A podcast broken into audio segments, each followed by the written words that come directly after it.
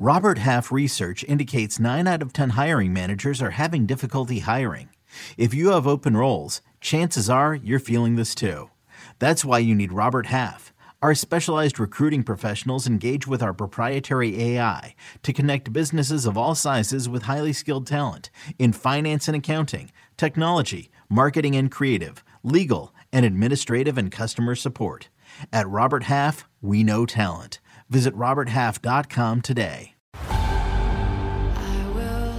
The hit Paramount Plus original docuseries returns. The last time I saw Max, he looked at us laughing, and then everything changed in a blink of an eye. My feeling as a detective is that he was murdered. Yahoo Entertainment calls it a spine-chilling docuseries showcasing real-life tragedies. What if it was your child who went missing? We need to know the truth. Never seen again. Now streaming on Paramount Plus.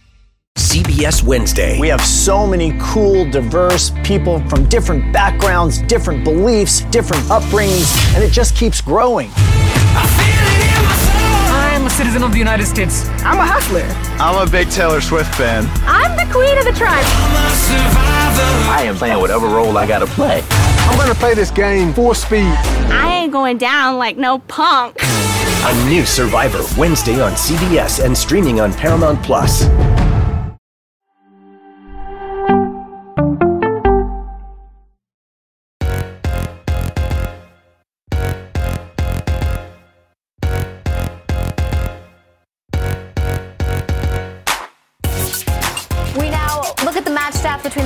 Women's national team and China, where there were 20 shots for the U.S., ending up scoring three goals in that match. China only had two shots and obviously did not score any, but 64% possession for the U.S. women's national team. And for this match, we bring in Sandra Herrera and Lisa Carlin to break down all of the action from this match. I know we were really excited to see this team that had a bunch of new young faces coming into the mix. Maybe not all new, but newer faces coming into the mix here. Uh, Sandra, who impressed you the most?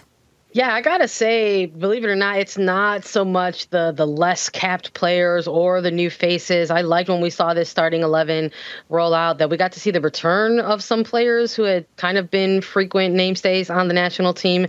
I thought Elvie Dahlkemper made a quite a statement in her return, playing the full 90 minutes, helping lock things up on defense, looking like she's never missed a beat. Honestly, Casey Krueger, another one of these players that has been in the pool for an extended period of time had a really good game at right back, in my opinion. But it was good to see some of these less cap players and newer faces involved in the mix and getting kind of slowly folded into the team a little bit. But no shocker that maybe it was someone like Trinity Rodman, who has kind of seen her role elevate over the last year, quite frankly, with this team getting on the score sheet in multiple ways, setting up Sophia Smith's opening goal, and providing the final and third goal for this team.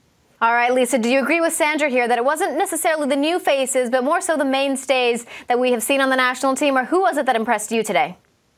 Yeah, I think overall, Jenny, I was impressed with how the U.S was able to come out against this China side and play similarly to the way that we have seen, except they were so much more efficient. That's what impressed me um, it, with what they were able to do. I, I, think the shouts that Sandra gave to Abby Dahlkamp or even Rose Lavelle, players that were working their way back into full matches, uh, coming back from an injury, they gave good performances out on the pitch. I was impressed with Abby Dahlkemper, uh, of course, but her and Naomi Girma, that center back duo, they're so familiar with each other together. They play in the NWSL at San Diego Wave together in that center back position. So that familiarity definitely helps a player like Dahlkemper, who's been out for 599 days since the last time she played for the United States.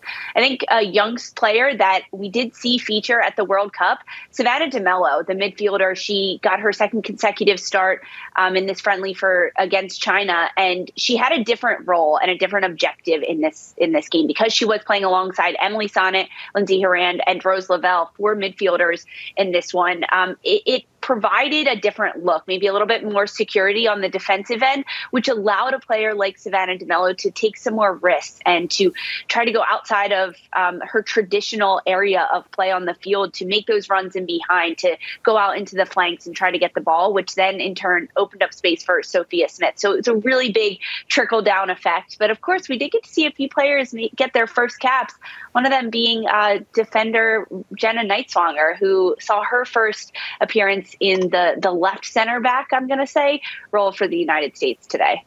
One of the things that we talked about on Attacking Third was that Jenna Nighswonger was brought in as a midfielder, listed as a midfielder, but you're saying that she played in the back. Did you like to see her there? Obviously, she has that experience playing with Gotham there. Yeah, Jenny, I think with the United States, we saw a different formation or what seemed to be a different formation when they were in possession. So often it had been a very structured 4 3 3, four in the back, a diamond, uh, or uh, excuse me, a triangle in the midfield, and then three forwards. And this almost looked like three in the back at times. So the role that Jenna Nighswonger played when she came into this match was a left back. She came in for Emily Fox, and she was really playing as one of the three center backs for the United States. I like this role for her. She proves that she has a lot of versatility in her toolbox, playing higher up the field, but playing in that left back role for Gotham that just won the NWSL championship. She just provides that Swiss Army knife. So for Twyla Kilgore, the interim head coach, or Emma Hayes, when she eventually takes over, she knows that Nighswonger can play as an outside back, as one of the left center backs, even as a wing back, and potentially into the midfield. But the, the U.S. midfield pool is so deep and there's so much talent there that I foresee we'll see Jenna Nighswonger stay more on the wings uh, of the field, whether it's in a wing back or an outside back position. All right, thank you, Lisa. Um, a bit of a question here for you, Sandra, because I know that the score doesn't matter. It is a friendly. We're just trying to see how the team plays, how they shape up with each other, the relationships that are made here. But there were plenty of opportunities for the U.S. to be winning by way more than 3 0. I know needing to be clinical for Sophia Smith specifically was one of the things that came up during halftime. Would you agree there that that's something in the second match against China that needs to be fixed? Or are you more so worried about just the build up aspect of this team right now? No, Jenny, I think you actually kind of hit the nail right on the head there. I think that's that one kind of almost final lingering storyline that is still seems to be following this team at this time. It's followed them since the World Cup, really. And yes, they're undefeated at this moment, unbeaten under interim head coach Twyla Kilgore. But in each of those games, there have been uh, a 45 minute shift where maybe there's been that feeling. There's been that feeling as if, okay, we've got a lot of things going for us here. We're generating some attack, we're progressing the ball, we're getting into dangerous spaces, but we're not really finding that clinical finish in front front of goal. And I think that followed them again here in this match again today. If you look at that first even half hour of the match, and not so much the, the 45 minute uh, stretch, that they really were on the front foot really high press. We saw we saw Emily Sonnett getting very, very high in this game, being able to kind of look like an attacker at moments. We saw Casey Krueger kind of leading the line at times along the, the right flank there. And it just sort of fell with that opening goal coming so early in this game in the eighth minute by Sophia Smith that any moment the second or possibly even third was going to come at throughout the duration of that 45 minutes. But that wasn't necessarily the case. I thought sophia smith even said it herself in her halftime interviewing saying I got to finish my opportunities. And there were ample moments there for, for this team just in that first 45 minute shift alone where they held China to zero shots uh, in the first half. So if you have that much of the ball, if you have that much possession, if you're getting those types of looks and you're the United States women's national team program, that's part of their culture. That's part of their mantra. They absolutely want to try to find themselves lethal finishers in front of goals. So for that not to happen today in that first 45, you have to imagine that that was discussed a little bit at halftime because they came out and obviously found the back of the net in the second half. Well, Sandra, Lisa, one of the things that I failed to point out earlier when you guys were naming all the players that you thought stood out. I thought Naomi Girma, her ability to place the ball behind the line and just like into dangerous positions just stood out. I think that that's something that we expect from Abby, Abby Dahlkemper. But seeing Naomi Girma do it, it just adds another layer to her game that she already was building up on, and I was such a favorite. Um, she was such a favorite for me there. Uh, but one of the things I have to mention, you knew I was going to go there. Midge Purce. I tweeted, start Midge Purce because she comes on as a substitute and ends up cat- being a catalyst for the goal, the third goal there. Lisa, am I wrong? Does she deserve a start after being the MVP in the final and showing her stuff here in that next match in Dallas? Jenny, I like that shout to give Midge Purce a start. I think formationally, it's a question. I feel like I'm harping on this now, but when you looked at the substitute rotation, Midge Purce came in for Casey Krueger, who is listed as a defender on this roster. And in the past, Midge Purce has played as a defender um, before she has played as a forward for Gotham, winning the MVP with the championship team. So the fact that she subbed on into this match late in the game, 75th minute as well, in into that defensive so role, it was really a wingback role. So she wasn't a forward. She wasn't in the front line. And the fact that Purce was able to attack the space down the flanks, find the open player in Jaedyn Shaw, who ultimately sends it across for Rodman's goal and the mm. third of the match, it says how important Midge Purce is in being able to find offensive opportunities and create them for herself, even when she's not in a position necessarily set up to do that and to succeed in that. The right flank had a lot of open space. And that was a perfect position for Purce to be able to slot into that role and just dominate down that flank because that's what we saw her do up and down the flank in the championship game for Gotham. 100%, Lisa. I'm making my case for Midge Purce to start in that Dallas match, but Sandra, who else do you want to see starting in that match? Yeah, I'm with you. Let's see some rotation. I think maybe we're starting to see that imprint of Emma Hayes and in collaboration with Twyla Kilgore effectively in this very first game. Not only did we see a fun lineup that had a lot of folks guessing what formation it was going to be, where players were going to be plugged in, but they utilized so many substitutions in this first 90 minute match against China. So I'm anticipating for some more rotation coming into play in this second match. I'm with the two of you. Count me as number three. I would love to see a start for Midge Purce in this next game. Uh, maybe build on those minutes for a player like Jaedyn Shaw or Mia Fishel, or at this point, even an Olivia Moultrie, who came in a little bit later as a substitute in the second half for this team. What can she do over the course of a longer span of time on this national team? I'd like to see her maybe get some extended minutes in the next game as well.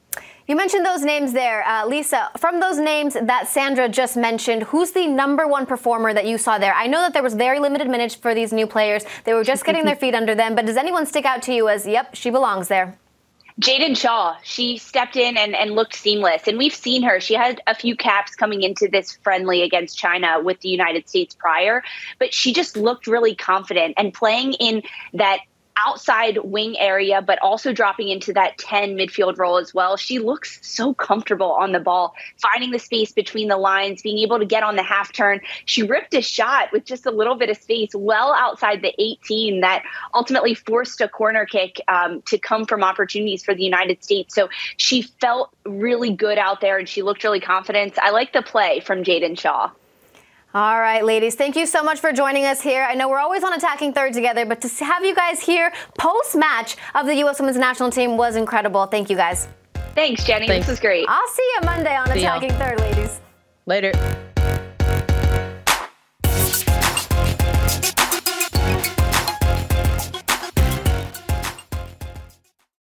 This is Tony Kornheiser's show. I'm Tony. You expected someone else? So, what exactly is the show about? Hmm, I don't know. It's a sports show nominally. Football's over, but we're finally at a point where things matter in college basketball, and baseball season is on deck. Greatest three words in the English language pitchers and catchers. We have some of the best voices come on and explain what matters or what makes an upset, like Ryan does. Nine over eight. No, that's not an upset. No, yeah, it is, Bob. And if you're lucky, I might just tell you about my search for discounted sleep pants or my worries about what my dog just ate. Listen on the Audacy app or wherever you get your podcasts. Citizen sleuths are focusing on the brutal slayings of four college kids. A new Paramount Plus original docuseries. This is the start of something major. Follows online detectives as they unravel the mystery of the infamous Idaho College murders. There's plenty of places to hide a weapon. And turned it into a social media phenomenon. Where are the roommates It is a huge night. I want the truth from you. Hashtag Cyber Sleuths, the Idaho murders, now streaming exclusively on Paramount Plus. You deserve the truth. The enemy is at our gates. The fight for humanity. I look at your faces. I do not see defeat. No! And I do not see surrender. Is far from over. You will not make that stand alone. We have something the enemy does not. We have heroes. Halo. New season now streaming exclusively on Paramount Plus. New CBS Monday. NCIS! Here's where we can see them! NCIS and NCIS Hawaii return with all new cases. Double tap to the chest, one to the head. These guys are professionals. All new criminals. Violent island you got here. Welcome to paradise. And all new crimes to be solved. If you're watching this, I've been arrested. What are the charges? Just one murder.